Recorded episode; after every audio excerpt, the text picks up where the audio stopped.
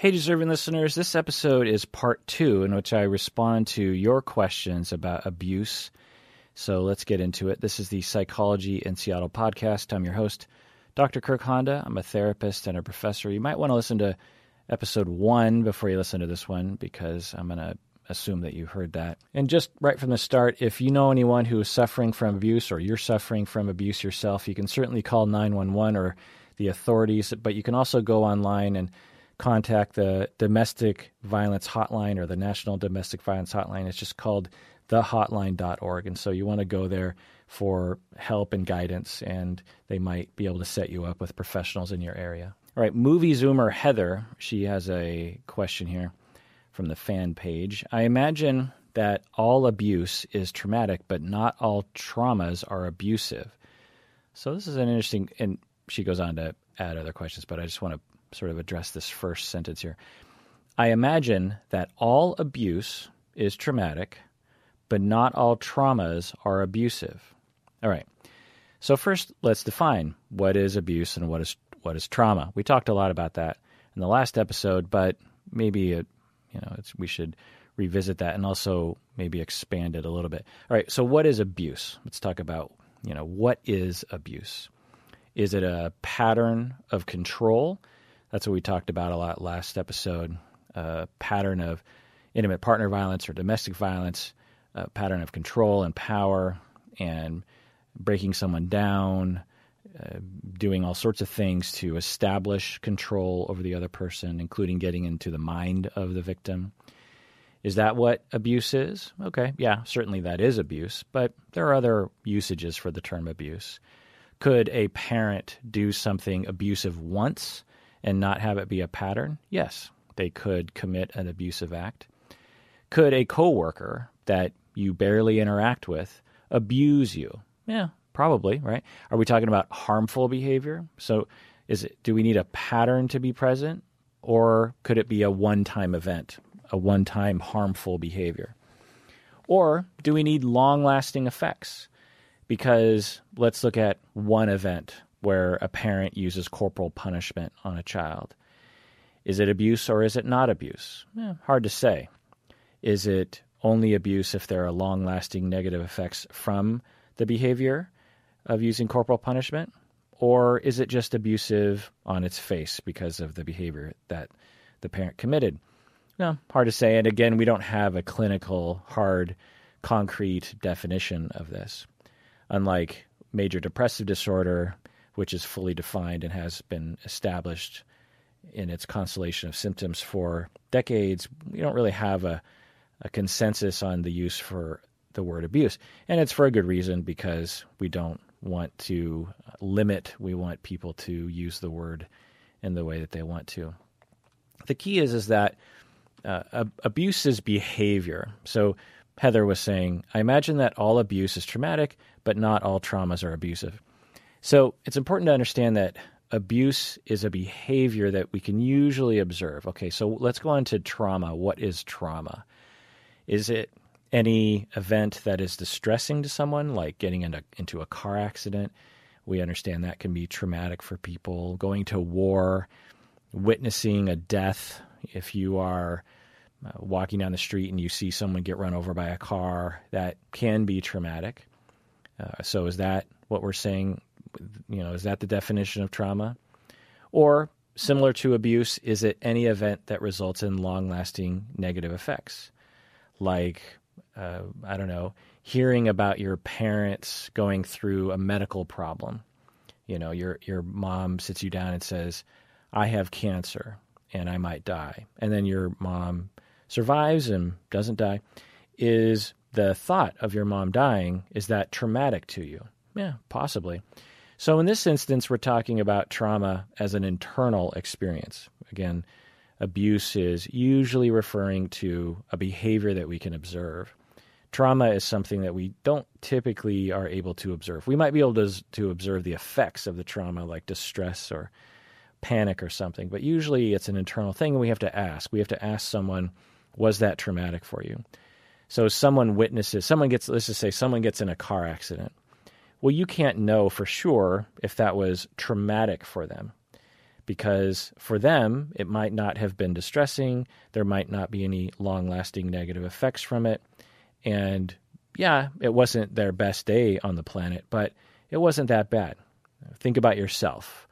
Um, if you've been in, like me, I've been in a number of car accidents. By the way, I, I never caused any of them. I, I'm proud of my driving skills, and I have been ran into a number of times.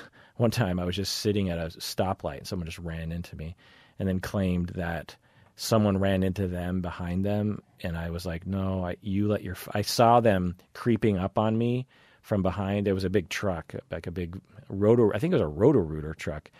And at the rearview mirror, I, I was just sitting there at a stoplight and I saw this roto-rooter truck just inching forward towards me, but kind of fast and it looked like the guy had let his foot off the brake and the automatic transmission kicked in and just rammed into me. He claimed someone hit him and then he bumped into me, but there was no evidence of that. But anyway, point is is that that uh, car accident was not traumatic for me, but I can imagine another car accident being traumatic. So we can't just look at was someone in a car accident and say they suffered a trauma uh, unless we're using a real general sense of like, well, those are the sorts of behaviors that or sorts of events that tend to be traumatic, like witnessing a death or going to war or something like this. But in the clinical sense, trauma is something that it causes a negative effect. It's usually something that is quite distressing, quite scary for the individual, quite um, unpleasant for the individual and usually there's a long lasting effect. So, for example, on the podcast, when I use the term relational trauma, I'm referring to a relational event that is distressing or hurtful, and there are long lasting effects from that. When I talk about, you know, you know, so and so suffered from relational traumas. Again, a relational event, long lasting negative effects as a result of distress or hurt. For example, distressing meaning like an angry parent or sexual abuse or something. Those are distressing events for the individual in the moment. If you asked the individual being sexually abused how, you know, what was going on there, the child or the individual would say, I'm not enjoying this. This is very scary. I want this to end. Or an angry parent who is flying off the handle and screaming. That's very distressing. It's it but we'd have to ask the child. We'd have to know because for some children, they might have an angry parent and they might not interpret it as distressing for whatever reason. And for them, it's just like, yeah, you know, that one night my dad got real angry, but it, it didn't scare me. And so we'd have to know if it was scary and, dis- and or distressing or hurtful. Hurtful meaning emotionally cold parenting or criticism. So in these instances, the child is not scared, but they are deeply hurt, and it's a relational event, and there are long lasting effects. And so that's what I'm calling relational trauma.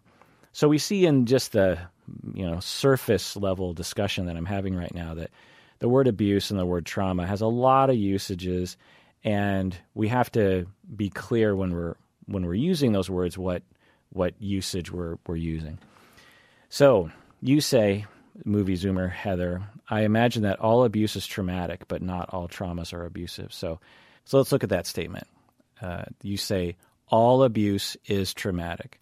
Well, it depends on our definition, but according to me and the way I use these words, I would not say that all abuse is necessarily labeled as traumatic. For example, you can suffer from legally defined abusive behaviors from your parents and not have it be traumatic in that it wasn't particularly distressing for the child and there's no long lasting negative effects. Is it likely to be traumatic? Yes, but it doesn't have to be because, again, trauma is defined, according to my usage of the term, as something that is internal, that has to do with the way we interpret things, which, which has to do with our resilience and this sort of thing. And I've talked with lots of people who have been through abusive situations as children or adults. And for some of those events, they were they, they, they were traumatized by those events in that it was emotionally distressing and there were long lasting effects. And some events they were not traumatized. So not all abuse is necessarily traumatic. That doesn't mean that we should allow people to be abusive. I'm just saying that it, it's not automatic. And the other part here, you're saying, and not, but not all traumas are abusive, and that is true. Yeah, not all trauma is necessarily under the umbrella of abuse. You know, some trauma, we can be traumatized by uh, cold parenting, emotionally withdrawn parenting. That is, uh, at least my usage and many others of the term trauma. That's that. So you can experience something that's not abusive, but it can be absolutely traumatic in that it was difficult for you and there was uh, long-lasting effects. Now, some people would say, well, that's not really trauma in the PTSD sense. When, when we're using post-traumatic stress disorder, we're really talking about the distressing part. To have emotionally cold parenting, you're not going to likely suffer from PTSD. PTSD is a very particular condition as a result of distress as a result of being terrified. Everybody that I've ever treated who had PTSD or complex PTSD was terrified at least once, if not throughout their t- entire childhood. Our physiology, our neurological systems either have an, an adaptation or a ill effect from ongoing distress that is what we call PTSD. Anyway, going on with Heather's email here? I dated someone in college who threatened suicide if I broke up with them or did something they didn't like. They had attempted suicide in the past, so I couldn't ignore their threats of suicide. At the time, I would have said I was dealing with a traumatic situation, but looking back, I think I could label it as emotional abuse. Could you compare and contrast abuse and trauma? Okay, so it sounds like you're saying, was I abused? Was it traumatic? I'm trying to figure out. Well, again, it depends on your definition. It depends on what you're focusing on.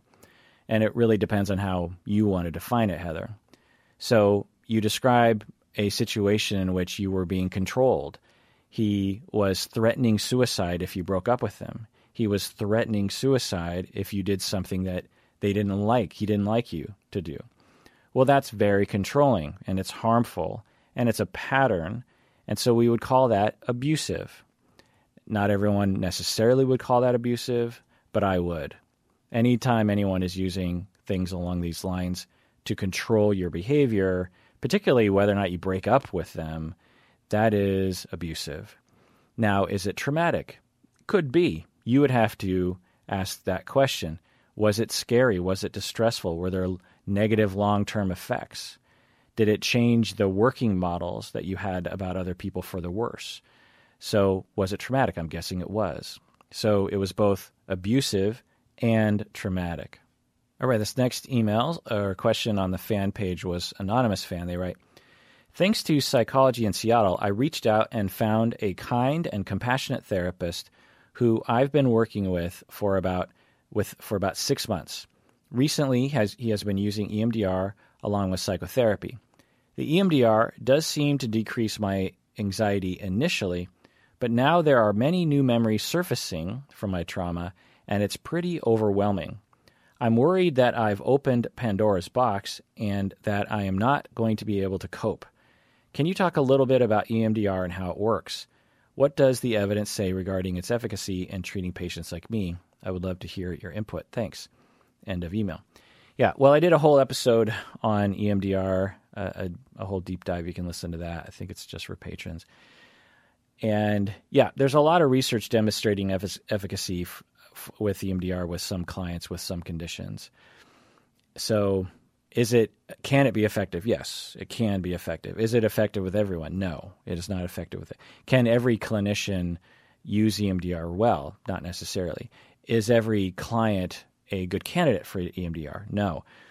So you know, but it is uh, empirically found um, uh, to be effective.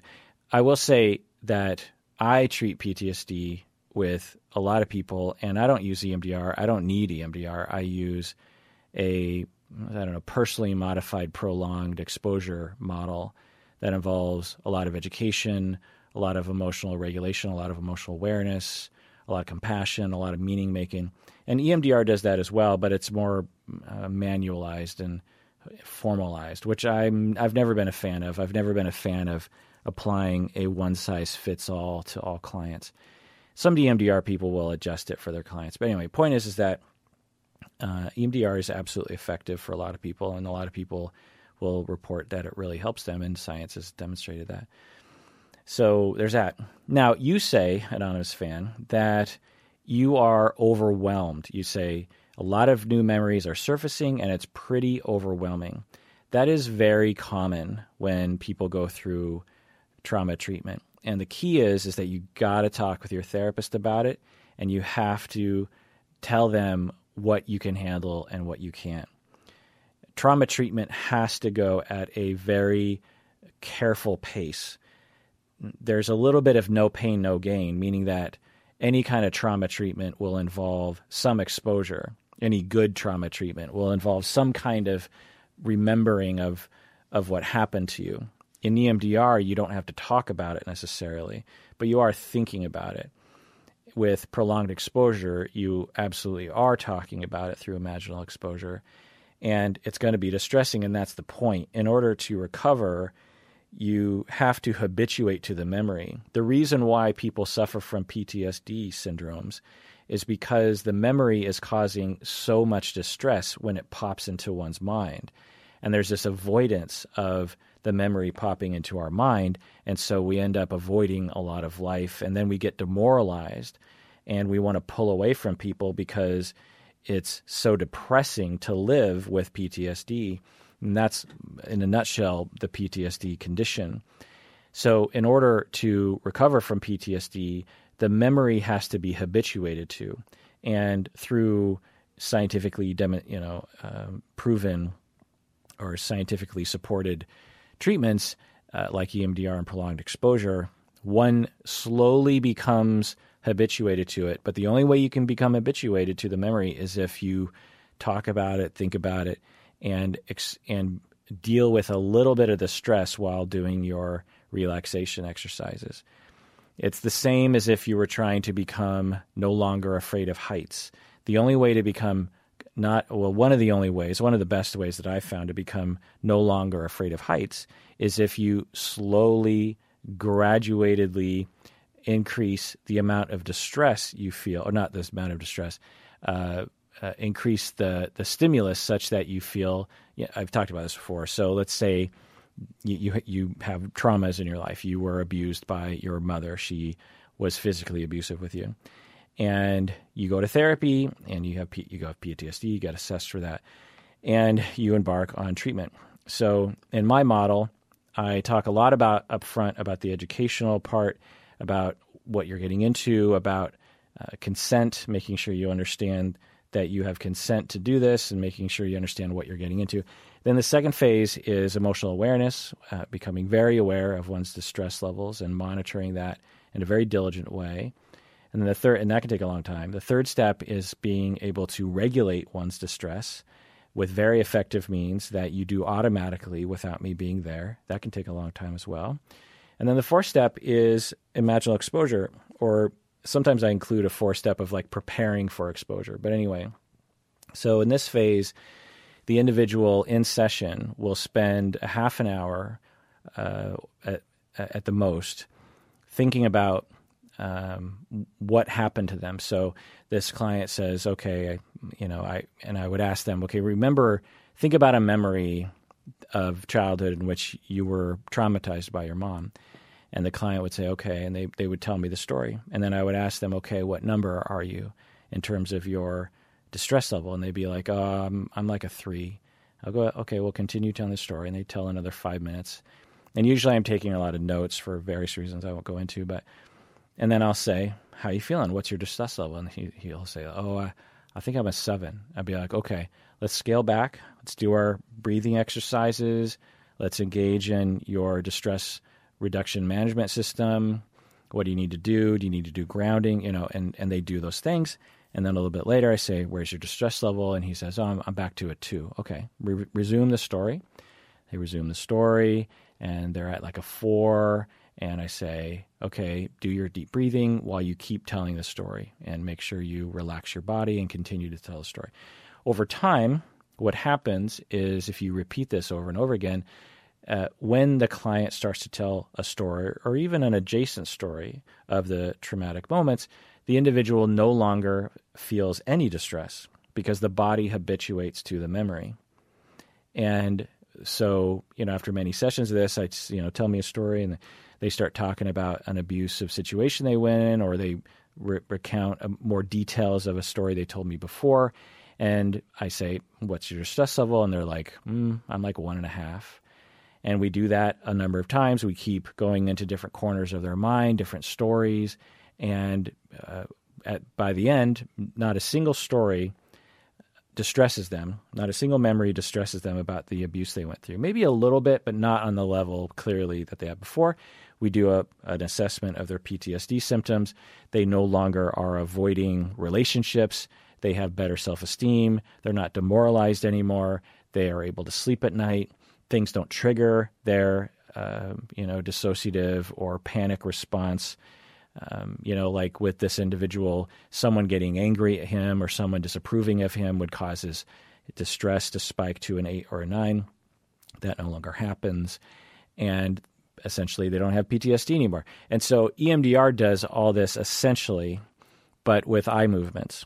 And there's and then there's the sixth step that I involve with clients, which is meaning making, which is an important step. It's kind of like a narrative therapy step, it's or a schema step, and it's this step in which the individual uh, explores the meaning of what happened to them and why this happened and how they want to see what happened to them.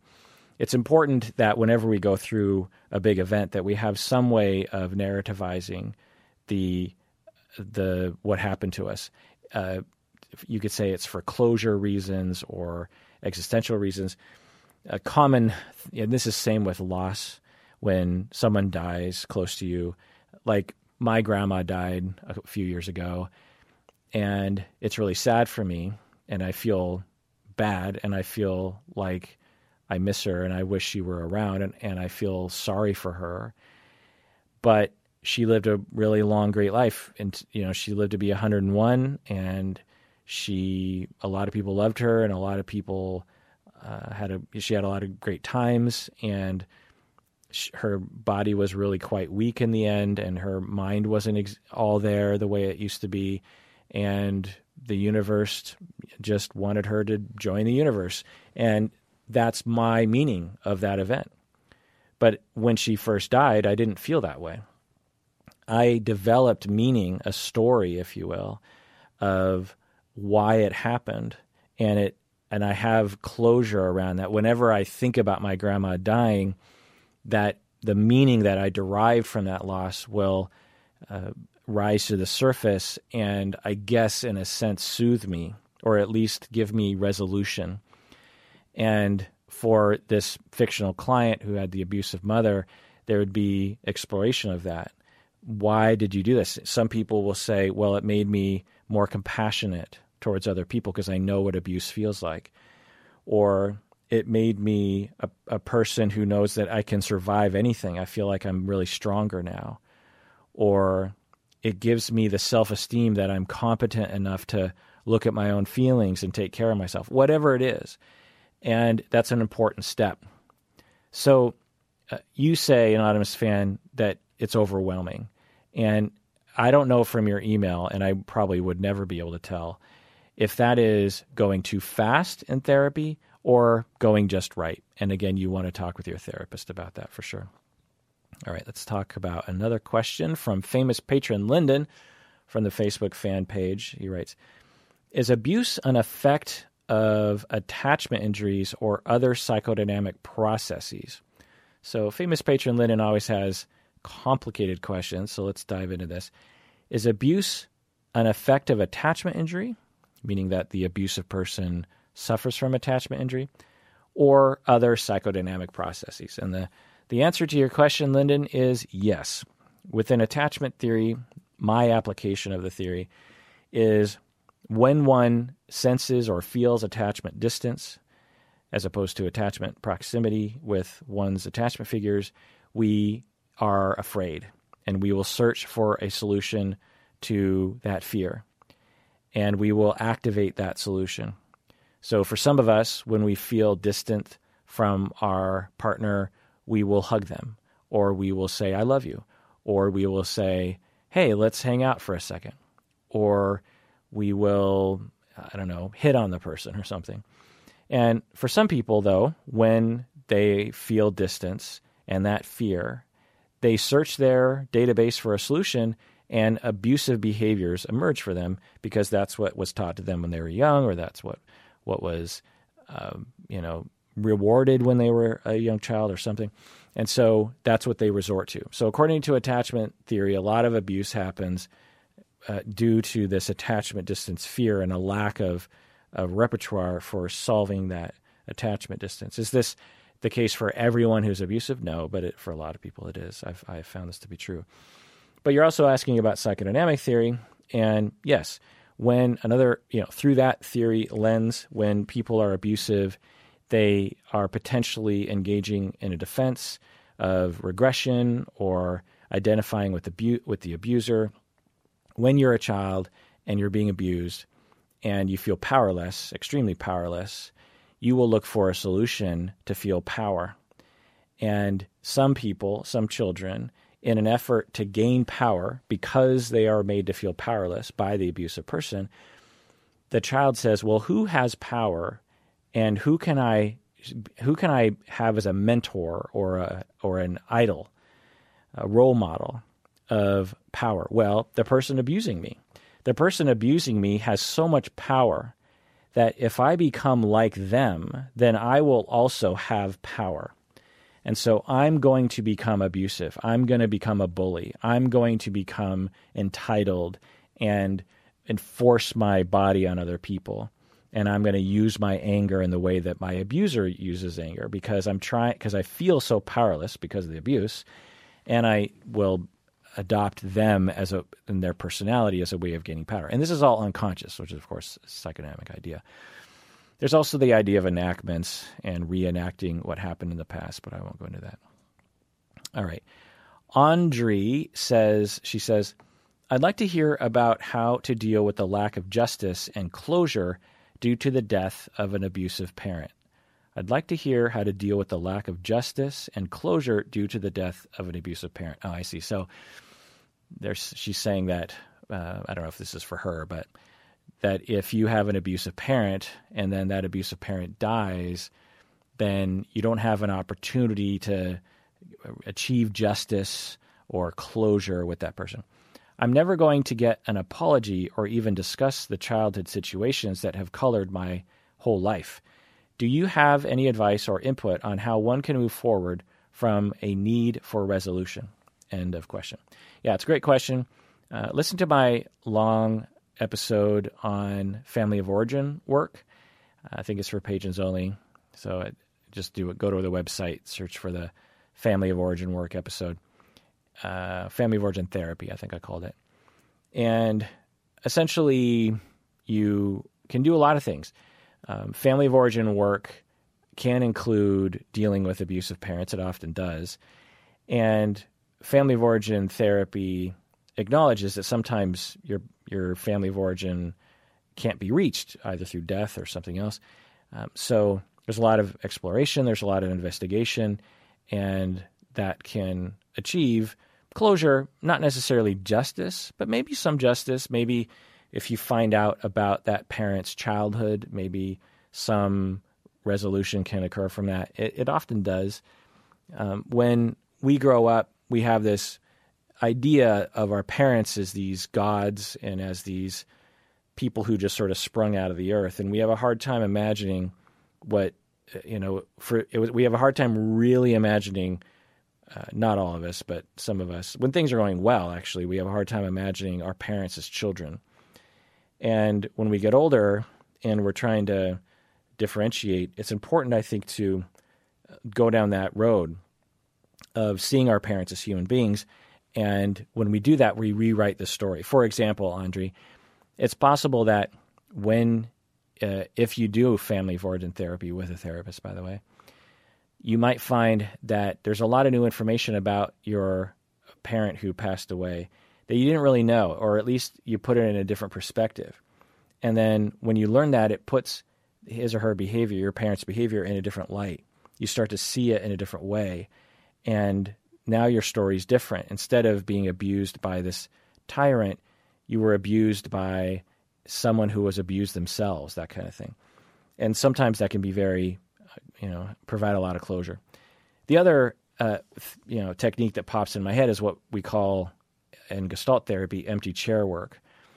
It's also just an experiential therapy um, activity in Satirian models, this kind of thing. But essentially, what you do in therapy, and I've done this with clients, is you do a exercise in which you imagine your parent who passed away is in the room with you and you have a conversation with the parent and you might actually even get into the empty chair and say what your parent would have said back to you and you go back and forth and that can be extremely healing. I've done that kind of work with clients before. I one time I had a client where i was doing this work this exact thing. I was having him talk to his father who had passed away and my client he at, at i was you know leading him through this exercise and then all of a sudden he just ex- my client just exploded and his his big complaint that he came to therapy for was he had a lot of anger. And he said that he would explode while he was at work sometimes. And he had complex PTSD from his father's abuse. And so when we did this empty chair exercise it helped him to get out a lot of his feelings. You know one of the things that happens to us when we have parents that abuse us is that we were never able to really let him have it. And letting them have it, even in empty chair work, can be very healing. All right. Jenny, she says, Is it possible for a child to abuse a parent? Yes, Jenny. It is 100% possible and happens all the time. I had a lot of clients in my family therapy days where this was the case, where the child absolutely was abusing the parent and it's often um, stigmatized. If if someone claims like, "Oh, there's a kid abusing the parent," a lot of people from the outside will say, "Well, the parent must deserve it, right?" Because children are innocent. Um, I'm here to tell you, everyone, children are not innocent necessarily. Children can be innocent, but they're not all innocent. I've treated some very uninnocent children. I, one of the very first people I worked with was a total psychopath, bully, just I don't I mean he he was he was the most abusive human I've ever met and he he was I don't know 14 years old or something. And I wasn't a therapist yet and I actually had to just watch him. My whole job was to make sure that he did not abuse other people, particularly younger children. And if I took my eyes off him for 3 seconds, he would know and he would make a beeline to abuse someone. It was crazy. And so, can a child be abusive, even though the parents were, you know, not terrible? Yeah. Um, another scenario that I would see now, certainly we can imagine situations where a child will be abusive to a parent because of bad parenting. That's a pretty much of an obvious scenario that could happen for sure. But there are other scenarios where I would see parents who you know, they weren't perfect, but they weren't terrible. And we had a kid who, because of racism and sexism, is bullied at school and falls into a gang. And then, because of that gang activity and the drug abuse, and maybe even the PTSD as a result of what goes on when you're in a gang, the child would come home and they would abuse the parent, even though the parent was, like I said, not a, not a terrible parent and obviously didn't deserve any of that kind of stuff. So can that happen? Yeah. Another scenario is an adopted child who has a tremendous amount of personality issues that they inherited from their parents or they acquired due to early attachment disruptions. And can those children abuse the parents? Yes. Yeah. Of course, children can abuse parents. And these are some of the loneliest parents on the planet because no one will, uh, you know, help them often. All right, let's take a break and come back. We'll answer some more questions. Hey, deserving listeners, as you know, I'm constantly recommending that people go to therapy. We all need therapy from time to time. One of the options available that is definitely worth checking out is betterhelp.com. So if you're looking for a therapist, I would give it a try by going to betterhelp.com slash Kirk. Make sure you use the slash Kirk because you get 10% off your first month and it helps us out.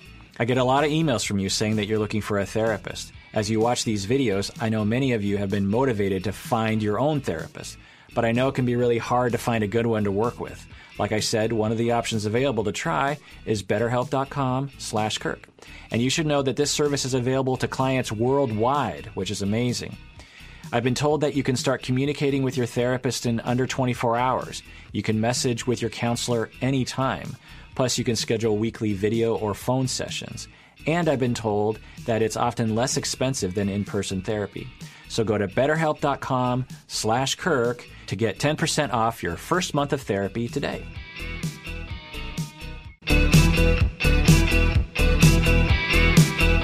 All right, this next question is from anonymous upper tier patron from Canada. She writes, "My father was a sexually abusive pedophile. He committed suicide 2 days before my 30th birthday after being charged with making and distributing child pornography. My mother is an emotionally abusive and neglectful narcissist. I have been in therapy for 16 years with complex PTSD and generalized anxiety. I don't want to lose my relationship with my mother as my father is already dead. She has been to therapy with me many times, but no ground has been made in therapy. The preoccupied part of my brain keeps hoping for a healthy relationship with my narcissistic mother, but the logical part of my brain tells me that it will never be. Can I ever expect my mother to change? Are narcissists capable of changing? Or do I need to give up this hope for good and end the relationship? End of question. So, this is complicated, obviously, and I'm really sorry, anonymous upper tier patron from Canada, that you went through this. It sounds like a a lot to unpack, and you've been in therapy for 16 years, and so good for you for that. And I hope that you find relief as you go. You really deserve that. If anyone deserves relief and serenity, it's you. So you you say here that you know the preoccupied part of my brain, I, I keep hoping for a healthy relationship. So that's one side that could definitely be around that you keep barking up the same tree when it's not healthy to do so. That's possible. But your other question is, can I expect a narcissistic mother to change? Well, you can't expect, but can they change? Yes, absolutely. People with narcissism are absolutely capable of change. It takes a long time, but yeah, I've I've treated many people with narcissistic personality disorder, and it's a defense. It's it's a defense against worthlessness. And when we help that person with their sense of worthlessness and help them develop a, a, a sense of real self, then their empathy is no longer impaired and they can actually have a tremendous amount of empathy for people. So it it absolutely can be treated, but the individual has to want to change and it takes a long time. All right, this next email, anonymous upper tier patron, she writes, I've been listening to your podcast for a while now, and I notice that sometimes people get on your case about being too forgiving towards people who can be abusive, such as people with narcissistic personality disorder or domestic violence perpetrators.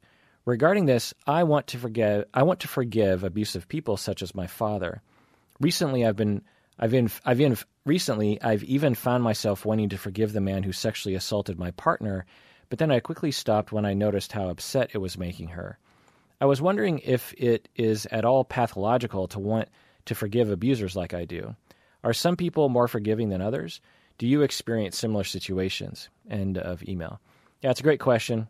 So I want to be clear that I am not saying that you should be forgiving towards people who are abusive or people with personality disorders. I'm not saying you're supposed to forgive them. And I, I pray to God that I haven't said that because that, that's not what I believe. I, I will never ever say to anyone that you're supposed to forgive someone. I will never ever say to anyone that you're supposed to deal with someone. If someone is abusing you, if someone has a personality disorder that is harming you, I actually uh, I don't know what to do You, it's up to you to decide what to do. And I will support you in either direction once you decide what you want. If you decide you want to leave that person and never forgive them, I support you. If you want to forgive that person and leave that person, I support you. If you want to forgive that person and stay with them because you have compassion for the abuse they went through that resulted in the abuse that they impose on you, I support you. It's all depends on what you want. So I hope that it's never been communicated from me that I recommend that you stay close to these people and that you forgive them. That is not what I'm saying. All that I'm doing is providing a clinical perspective about these individuals.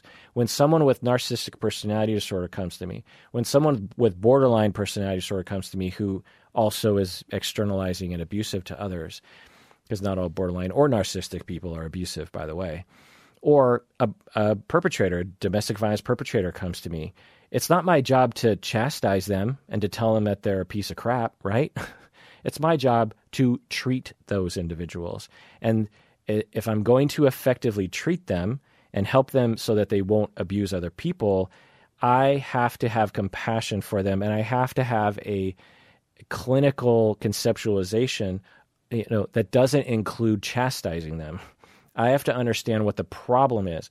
Why are they being abusive? I need to develop an idea of why that is happening because if I don't, I don't know what to treat. And there's a ton of evidence, scientifically and anecdotally for me, that supports my point of view.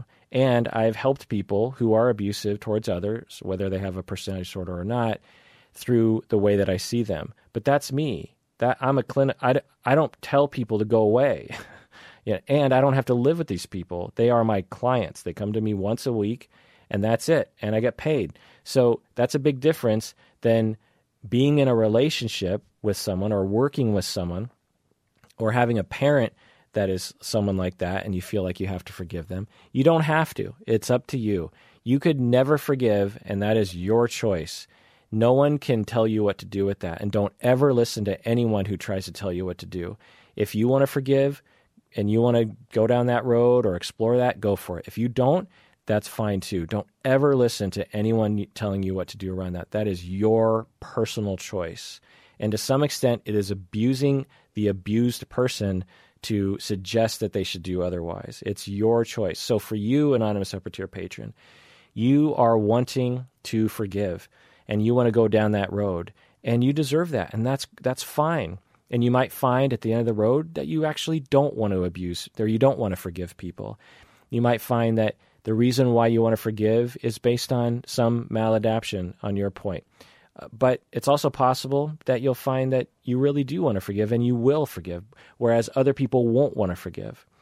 And you have been affected, you know, your partner was assaulted by a man and you want to and you were affect, you're affected by that because I'm guessing your partner told you about what happened and you are now angry at that person.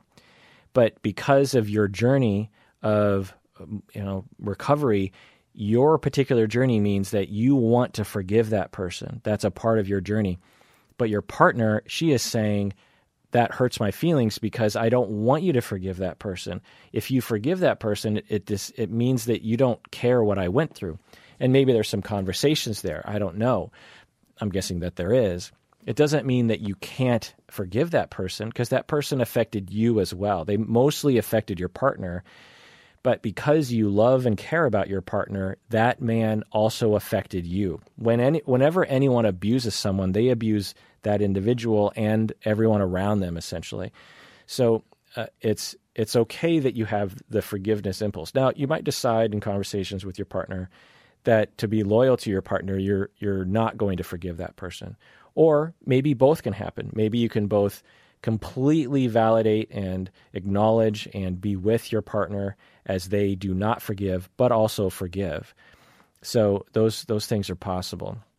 So you say, are some people more forgiving than others? And what I'll say to that is, yeah, I guess so. Behaviorally, I've seen some people who are very forgiving other of others, and other people who maybe are never forgiving. But it's a personal choice. They, there's all these ideas rattling around in culture that you always have to forgive, or, you know, I, I forgive, but I don't forget, or never forgive. And it's fine. Everyone can be on their own journey uh, around that. There's benefits to forgiving, but there's also uh, some pros to not forgiving. It just depends.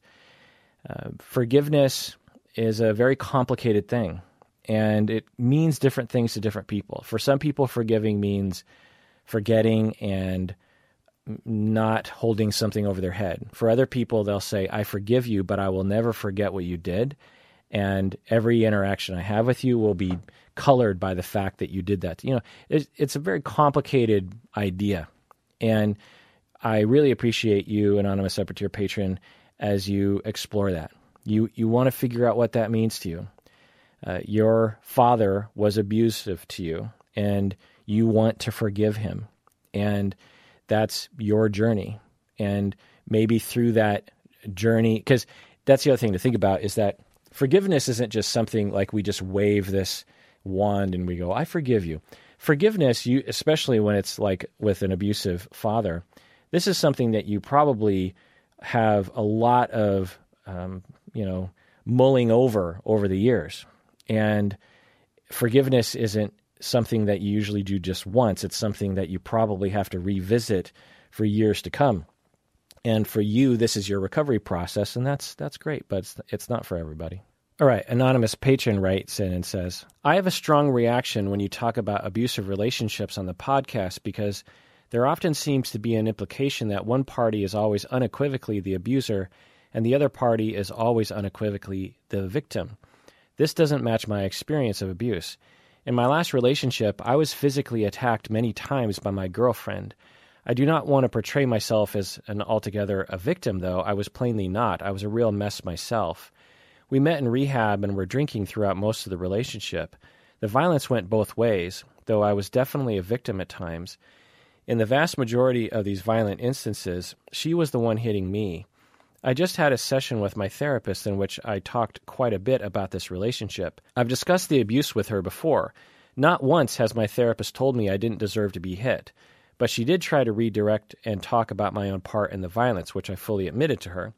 I explicitly told my therapist how unfair it felt that my ex got to go on social media and paint herself as a martyr after she the way she treated me. I feel like with any female client, my therapist would have immediately assured her that it wasn't right for her to be treated that way. What are your thoughts on how we shunt people into abuser roles that don't seem altogether appropriate? End of email. Yeah, this is a great point. I don't know your situation, obviously, and there's a lot of nuance here.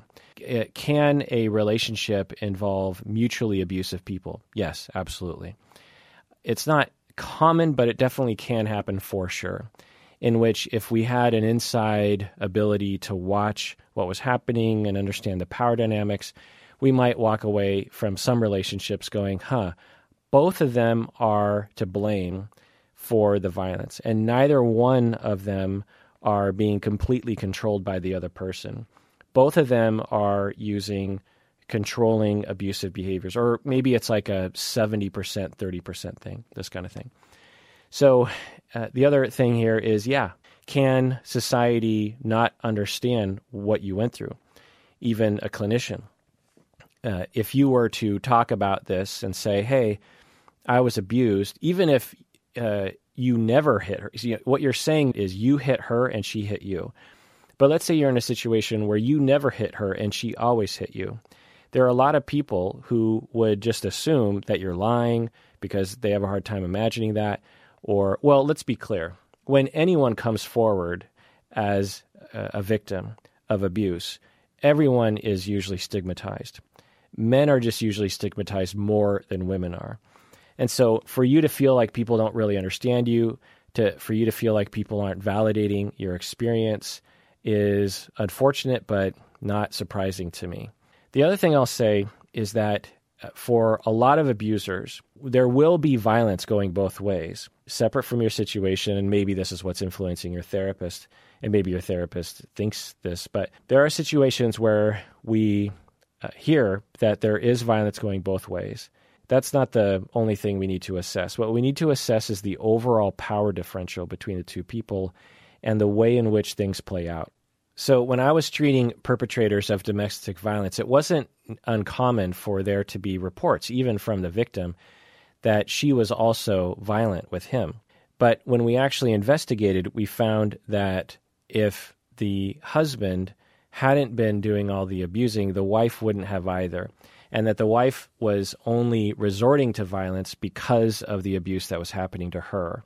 And she's to blame for that violence for sure, but the overall pattern of control and emotional control was from the man from the man to the woman. Now, could it be the other way? Absolutely. Could there be violence in a heterosexual relationship going both ways and we find that the wife is the one who is the more controlling one? Absolutely. And that's why these things get real messy real fast and they often are on some level of spectrum maybe it's a 95%, 5% responsibility sort of thing, but victims of domestic violence aren't perfect human beings. they will also make mistakes. They will also resort to things that they shouldn't. So we don't look at those situations and just say, oh, the abuser is the evil one and the victim is the saint, for sure. Now, there are situations, I will, again, I've said this, but I just want to point out that abusers will sometimes claim well, she hits me back, therefore this is mutual, when in reality it very much is not that way. But if you feel like, hey, I was abused as well, in fact, she was the one hitting me as well, I felt unsafe. I felt as though uh, I couldn't really be myself around her because if I was, she she would be violent with me. If you felt that way, then you were abused. And if your partner feel, felt that way as well, it's likely that you were abusing her as well. And can that happen? Absolutely. And especially when people are in the throes of an addiction, that can happen. All right, this next email is from patron M from South Carolina. They say, I was wondering if you had any thoughts on emotional, physical, or financial abuse within Asian American families. I'd like to know if you have any insight in, about how cultural expectations and traditional ideals serve to normalize it. I've heard your take on corporal punishment and how context affects the results. Is this similar? At what point does it go too far, and how can victims and children of this system be helped when this is all they know? End of email. Yeah, well, I don't have a lot to go off of what, what you're talking about here, but this certainly can be true where, uh, and there's a lot of different uh, manifestations of this. So let's say that you live in China and the cultural and I don't know if this is necessarily necessarily true, but let's say that in that neighborhood in China, the the cultural norm is to be uh, real harsh with your kids, and for some families, they navigate that harshness with love and affection, and the child is not traumatized by it. The next door house, the parents are also very strict and very harsh but there's not a lot of love and not a lot of affection, and the kids are traumatized by that behavior. Okay, so that's one thing to bring up. The other thing to bring up is if you are in an Asian American family and your parents are adhering to the old country's ideals, and you are being raised with one foot in an, in an Asian household and another foot in, an, in the American society outside, then there's a different interpretation because – your neighbors aren't necessarily being treated the way you are, and you see that there's other options, and the system that you are being, uh, you know, educated in has a whole different set of ideals. Let's go back to China. In China, in certain neighborhoods, your parents will be very harsh with you on a, in terms of Seattle standards, and the schools will be very harsh with you, and so harshness is the norm, and so you learn, oh, well, that's just how authority operates. But if you're in the States and you have a very harsh household, but your school is not very harsh with you, you start, and you particularly when you go to your friends' houses and you see that those kids aren't harsh, and I'm using the word harsh in a non-negative way. I'm just saying, like, you know, you're you're talking about emotional, physical, and financial uh, sort of control that a parent will have over a child, and so that will also create a complication for that individual. They are uh, looking at their parents and going, Why are you doing this to me? No one else does this to their kids. Why is this happening to me? And I'm being taught by the outside world that I need to value my independence and my individuality while you keep trying to break that down. So that's another complication. The other thing that you bring up, which is a good point, is that well, some people will use culture as an excuse to do what they're doing. They will say, "Well, it, this is the way that uh, we parent in our country," as if that justifies everything, as if that somehow lets people off the hook. And that is not okay. And people will do that all the time. People will use all sorts of justifications for their behavior or for understanding their behavior. It might even be for some immigrant families, they might feel like their one thing that they want to hold on to from the old country is their traditional parenting values. And to ask them to give that up is very it's a huge loss for them, you know, for and I've and I've been with many families in family therapy like this where you have Asian immigrant parents who are tr- desperately trying to raise their kid from their ethnic, ethnic heritage. You know, his Chinese family, and they're they're trying to raise their kids to be Chinese and to value Chinese things and to speak Chinese and to think like a Chinese person. But they're not. They're thinking like an American Chinese person, and they're thinking like an Asian American would. And there's a huge clash there, and the parents don't know what to do, and they feel like they're losing their children. And there's a lot of real scary things about American society that immigrants will often lament.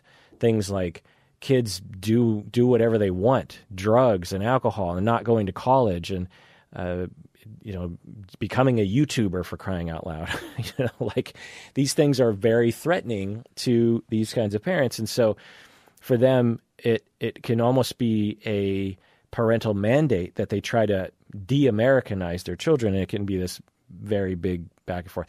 Certainly, a lot of families navigate it well, but you know, some they have a harder time, and it just requires a lot of conversation, a lot of care, a lot of warmth, a lot of understanding and usually that can help for sure. But yeah, can someone be considered, oh, you know, that's a cultural thing, you know, in in our country, this is the way we do things.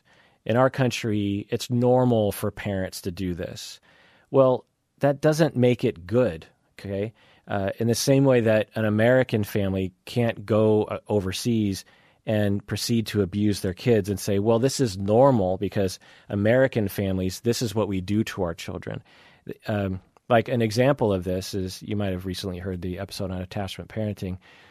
In the United States, on average, we are neglecting our children by making them grow up too fast and making them independent too fast. And so, if an American family were to go to another country and treat their kids this way, and the neighbors are going, "Why are you putting your kid in their own room when they're not even a year old yet? That is that's inhumane. That's crazy." That parent, that American parent, should not say, "Well, this is how we do it in in America. This is this is my culture." It doesn't make it right, you know. Just because something is every you know every society has its problems, and I, and I have a news flash for Americans. America isn't the only society that has problems. culturally. Some Americans can be so self-centered sometimes that they literally believe every other society doesn't have problems compared to America. You know, it's like no, every we just have the biggest media co- coverage of our problems, but you know, every society has problems, and every society has problems with their parenting, and every society has pros with their parenting, and so. Just because something is cultural does not mean that it is functional. All right, this next email is from an anonymous patron. He writes My very close friend's ex recently reached out to me personally. They accused my friend of raping them, asking that I talk with him and prevent him from doing it again. I believe this account is true. I know he was abused sexually as a child, but I feel extremely angry at him and I don't really want to talk to him. How should I help him? Should I even try to help him? Should I cut him out of my life? End of email. Yeah, difficult situation to be in, and there's no right answer to this, of course. Some someone reached out to you and told you that your close friend had been sexually abusive to someone. And now you know that. and you're pretty sure that the account is right. Do you talk with your friend? Do you tell him, hey, I know that you raped your previous partner and or did you rape your previous relationship person? Uh, what happened there?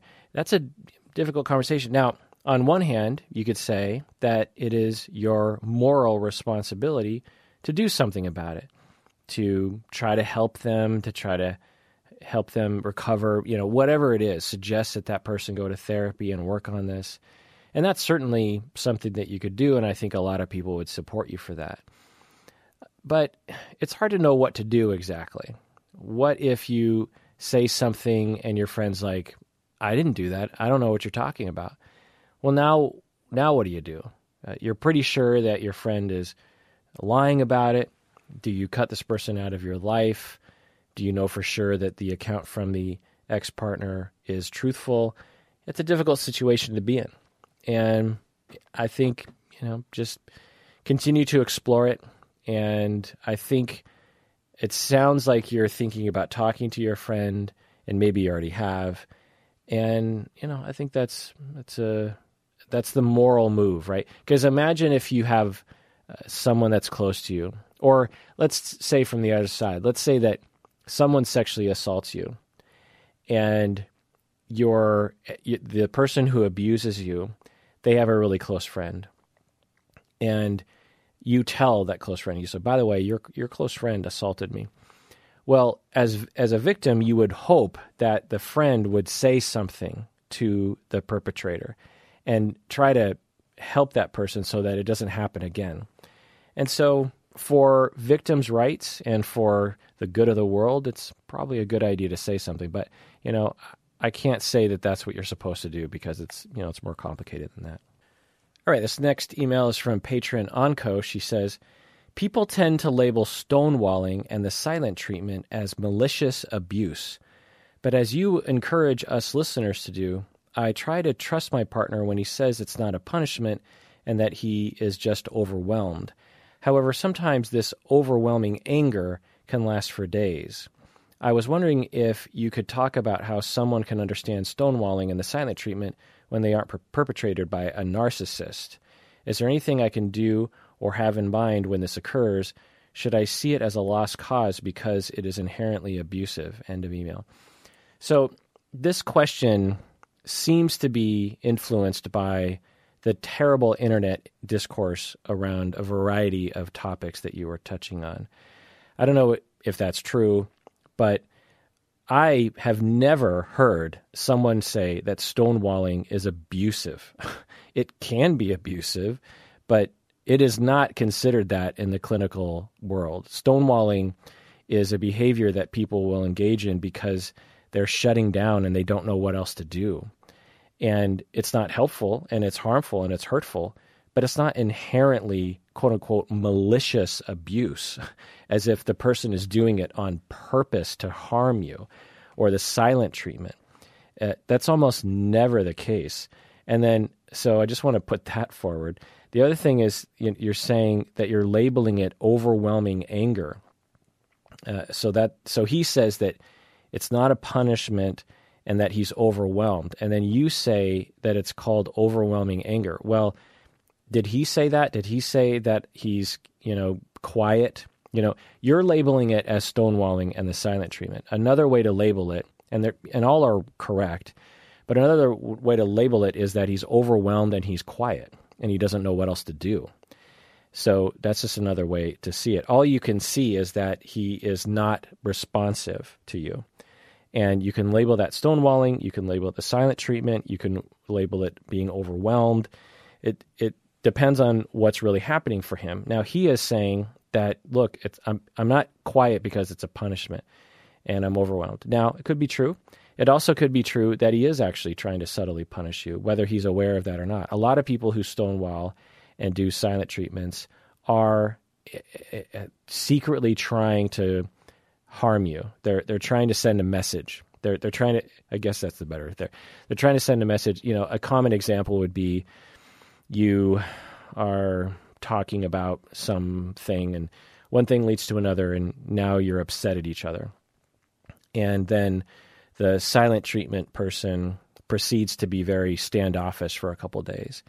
Well, what's happening often for the standoffish, stonewalling, silent treatment person is they're hoping that their partner will read their mind and see that they're hurt and that uh, what they're hoping for is that the other person will say, you know what, the thing that happened a couple days ago, I've been thinking about it and I'm real sorry that I said this, this, and this. And I know I must have hurt your feelings. That's what the silent treatment person is hoping for. That almost never happens because when you give someone the silent treatment, they don't feel very warm towards you. And they also don't necessarily know how to read your mind. And so, the if you, by the way, anyone out there, if you're prone to silent treatment, the solution is to be vulnerable and to say, hey, I have an urge to be silent against you right now. But in reality, what's happening is I'm real sad about what happened earlier. That's important. The vulnerability is the important part.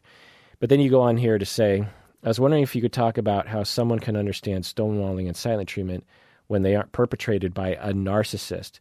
So that's another uh, indication that you're absorbing too much BS on, on the internet. I don't know. But uh, the idea that silent treatment and stonewalling is one malicious abuse and two perpetuated by a quote unquote narcissist. You, you notice that I will almost never use the term a narcissist. Like, you know, that person is a narcissist because that actually doesn't exist in my in my clinical cultural pocket. We never would use that term. One, we would say someone who suffers from narcissistic personality disorder, because that's a more accurate way of putting it. And two, the term a narcissist is used too much by society to have any kind of meaning these days. You know, a and and you know, I'll say that in the clinical literature, there's a lot of different ways that they will use the word narcissism, and certainly there are some uh, authors that will use the term a narcissist. But given the way the internet talks about you know, narcissists.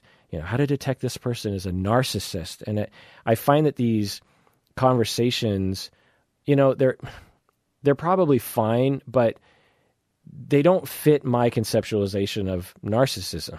And in my on all my travels and all of my time with clients, I've never come across what the internet calls a narcissist. What the internet calls a narcissist is what I would call a psychopath, someone that doesn't have any empathy. Now, psychopathic individuals are narcissistic usually, but I wouldn't call them a narcissist because we already have a word which is someone suffering from psychopathic personality disorder or antisocial personality disorder.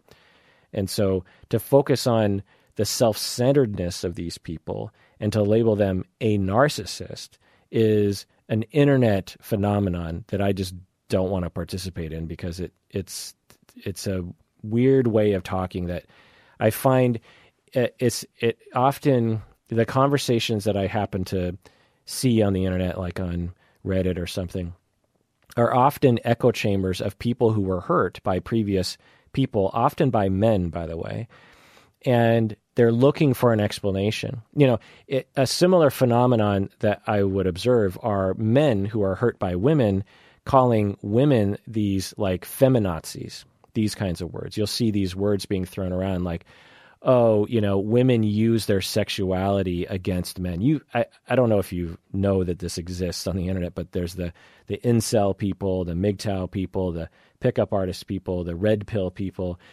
These people have uh, extremely problematic points of view towards women.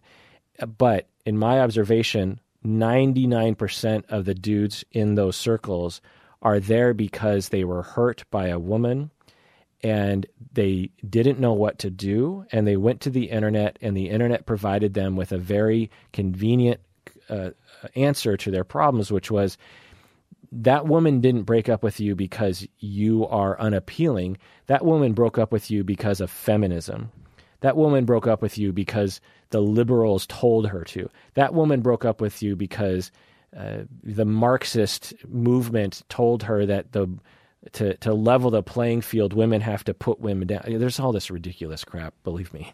And when I see those conversations, I'm like, whoa how did you get there? And then, oh, well, you know, you're just a bunch of men who have been really hurt, and I'm I feel very bad for you, but don't go down that road, my friend.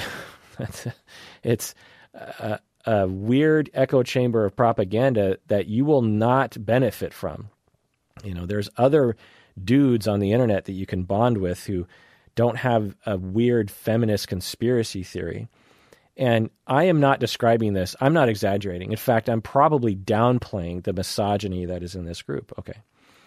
So, uh, so that's a that's something that happens on the internet. Well, I think a, a consummate thing is happening with some echo chambers on the internet with women. It's not nearly as toxic as the the incel group for sure. I mean, incels literally will kill people. Be, you know, they'll go on mass murdering sprees because of the propaganda that's rattling around in their head. So, I'm not saying it's you know the same, but it does have a similar feel to it in that I will happen upon these conversations, and there's a lot of women who have been hurt in the same way that a lot of men in heterosexual relationships have been hurt, and they they turn to these convenient explanations. There's a lot of women that will uh, be talking to each other and supporting each other, and the way they will collectively talk about their ex boyfriends eh, around, you know, he was a narcissist and he was gaslighting me as if that person was maliciously trying to get you. Now, does that happen? Yes, I've been talking about this this whole time. This these this whole series is about abuse, right? Uh, psychopaths and antisocial personality sufferers exist in the world, and they are numerous. They're rare, but any anything with one or two percent of a rate in the span of seven and a half billion people, you're going to have a lot of people. You know what is that? It's seven. Uh, 750 million people. Wait, no, seven, 75 million people on the planet. Do I have that right? 7 billion. Yeah. So 75 million individuals or more, maybe like 150 million people on the planet are psychopaths. That's a that's you know millions and millions of psychopaths. In the United States, that would be uh, that would be about 7 million. Do I have that right? I think so. So in the United States, we have about 7 million psychopaths. That's a lot of psychopaths, right? It's a lot of people who don't have the capacity for empathy. That's a lot of people who would wouldn't blink an eye uh, about taking from you and trying to screw you over or trying to con you out of your money or your time or or something. You know, these these individuals are harmful and they're they're out there, but they're rare. So when people are in these echo chambers about, you know, my ex boyfriend was a narcissist who gaslit me, it's possible because that does happen. But it's also possible that this individual is hurt by something, by someone, and they and it feels like their ex partner was self centered. It feels like their partner was maliciously trying to harm them. That's the way it feels. And so you go on the internet and you find all these pockets on the internet talking about narcissists and gaslighting, and it feels correct. And I'm not saying it's a bad thing. Um, I'm not saying that you shouldn't do that, but I'm saying that it's not necessarily a clinically accurate picture of what happened. And so I, I just want to caution everyone about going on the internet uh, from any direction. Just be careful about what explanations feel uh, satisfying to you. And the re- and, and I'm not trying to defend the narcissists. What I'm trying to do is I'm trying to help you. Because if you walk away from a from a situation concluding all my ex-boyfriends are narcissists and all my ex-boyfriends were gaslighting me, well, and that's not true. Let's say, you know, in my fictional example here, that's actually not an accurate point of view you know maybe a more accurate point of view is well one of your ex-boyfriends was a psychopath but but the rest of them were hurt and they didn't know how to navigate conflict and they feel like you were being self-centered. They feel like you were gaslighting them. You you were you were both hurting each other inadvertently. That is extremely common. And so let's say that that's really what happened in this fictional individual. Well, if if that individual walks away with the conclusion that all the exes were narcissists and all the exes were gaslighting and all the uh, you know exes were malignant, narcissistic, abusive people, then what does that do to your working model of other people? How does that help you trust other individuals in the future? How does that help you trust yourself when you actually start to date people? It's not going to help you're going to be very, very afraid of future people. You're going to be very, very concerned. And when there's any indication of quote unquote narcissism or gaslighting or malicious or malignancy, then it's going to trigger all this trauma in you because that's what you're associating with what happened to you. Instead of a narrative of, well, you know, we pushed each other's buttons and I I was to blame for some things and he was absolutely to blame for some other things and it didn't work out and I don't like him anymore and I wish I never would have dated him. But, you know, these things happen. If that's an accurate point of view, which I want to couch that, um, then that's a more healthy narrative to have that will help you into the future.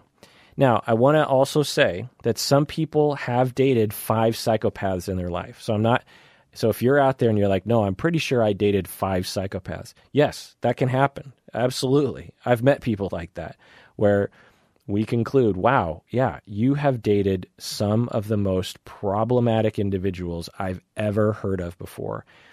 I mean, complete psychopathic behavior. I one uh, woman I talked to talked about one of her exes locking her in a house for like a week and torturing her that is psychopathic. There is no, uh, uh, I don't know, sympathetic conceptualization of behavior like that, right? There's no amount of attachment insecurity that justifies imprisoning someone for a week and torturing them. Like that goes way beyond the pale. There's clearly something wrong with that person's empathy and the ability to care about other human beings. I mean, there's just something different about that individual. So, it, you know, and then you have uh, three more relationships that are similar in that direction, and that happens sometimes. To some extent, it's kind of luck of the draw. I mean, if you just happen to swipe right on the psychopath that's on the on the app, you know it, and and the person is good at hiding it, it's then you know you can get sucked in, and it can be real real awful for you. Anyway, so your question, patron, is that silent treatment.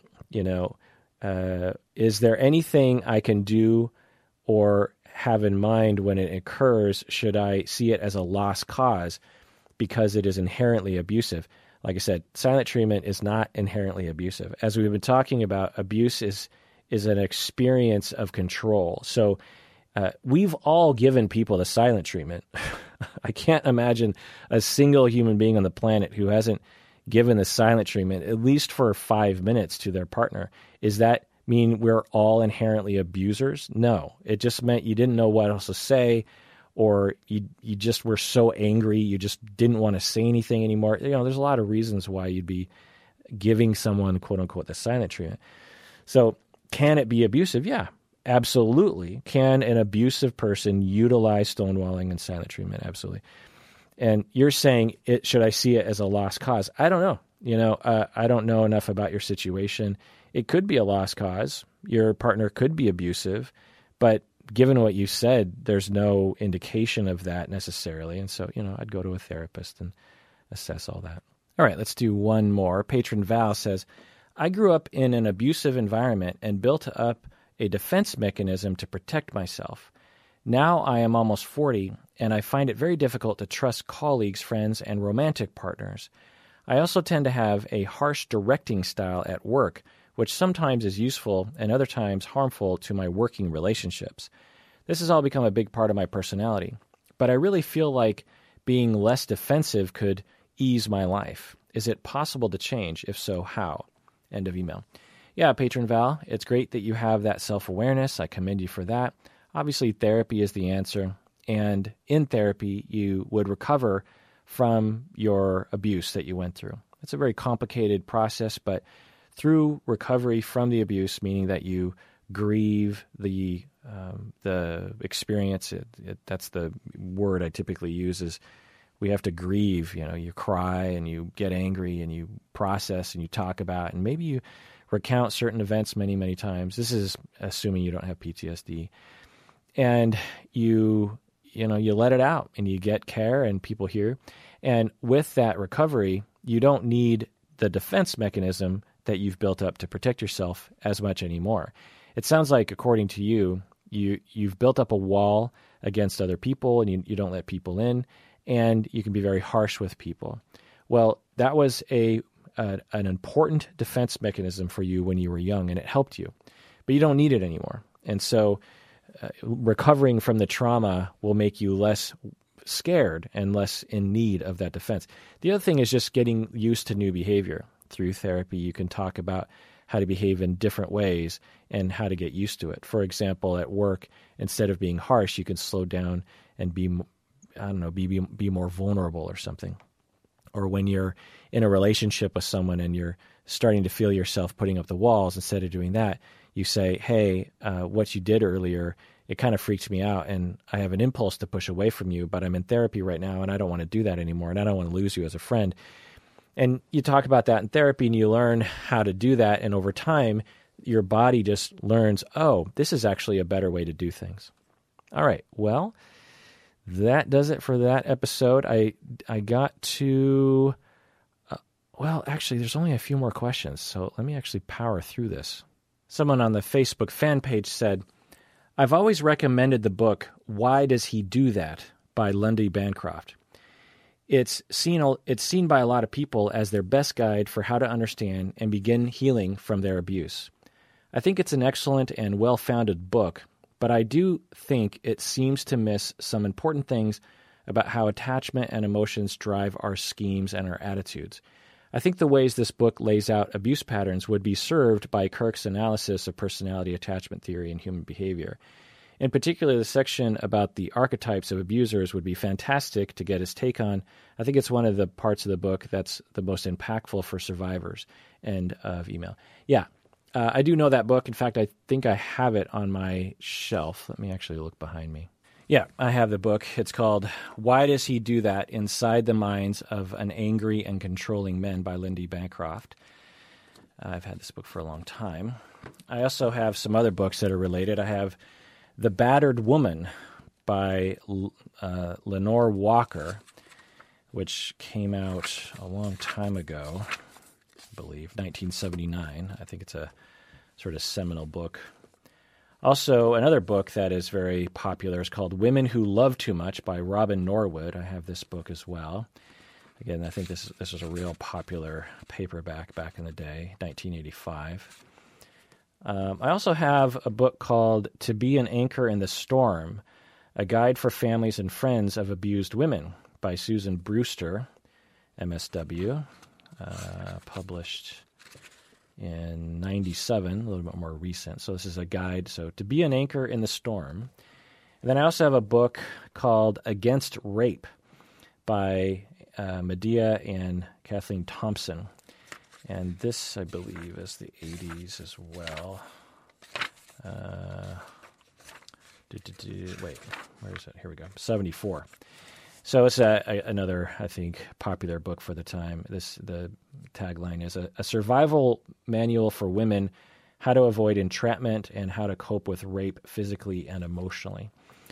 So uh, those are books that are related to the "Why Does He Do That" book for sure. Um, and I think all these books are good, and there's many, many others as well. But yeah, absolutely, I agree that these books almost never uh, go into what. Uh, uh, I mean, well, the books are great, and the books have a lot of wonderful um, guidance and normalization and healing about them. So I'm not saying that they're not useful, but often in the books they don't talk about why people are abusive. And they don't conceptualize it. And maybe for a good reason, maybe it's just like, look, you know, these people aren't at the stage of forgiveness or understanding why people do what they do.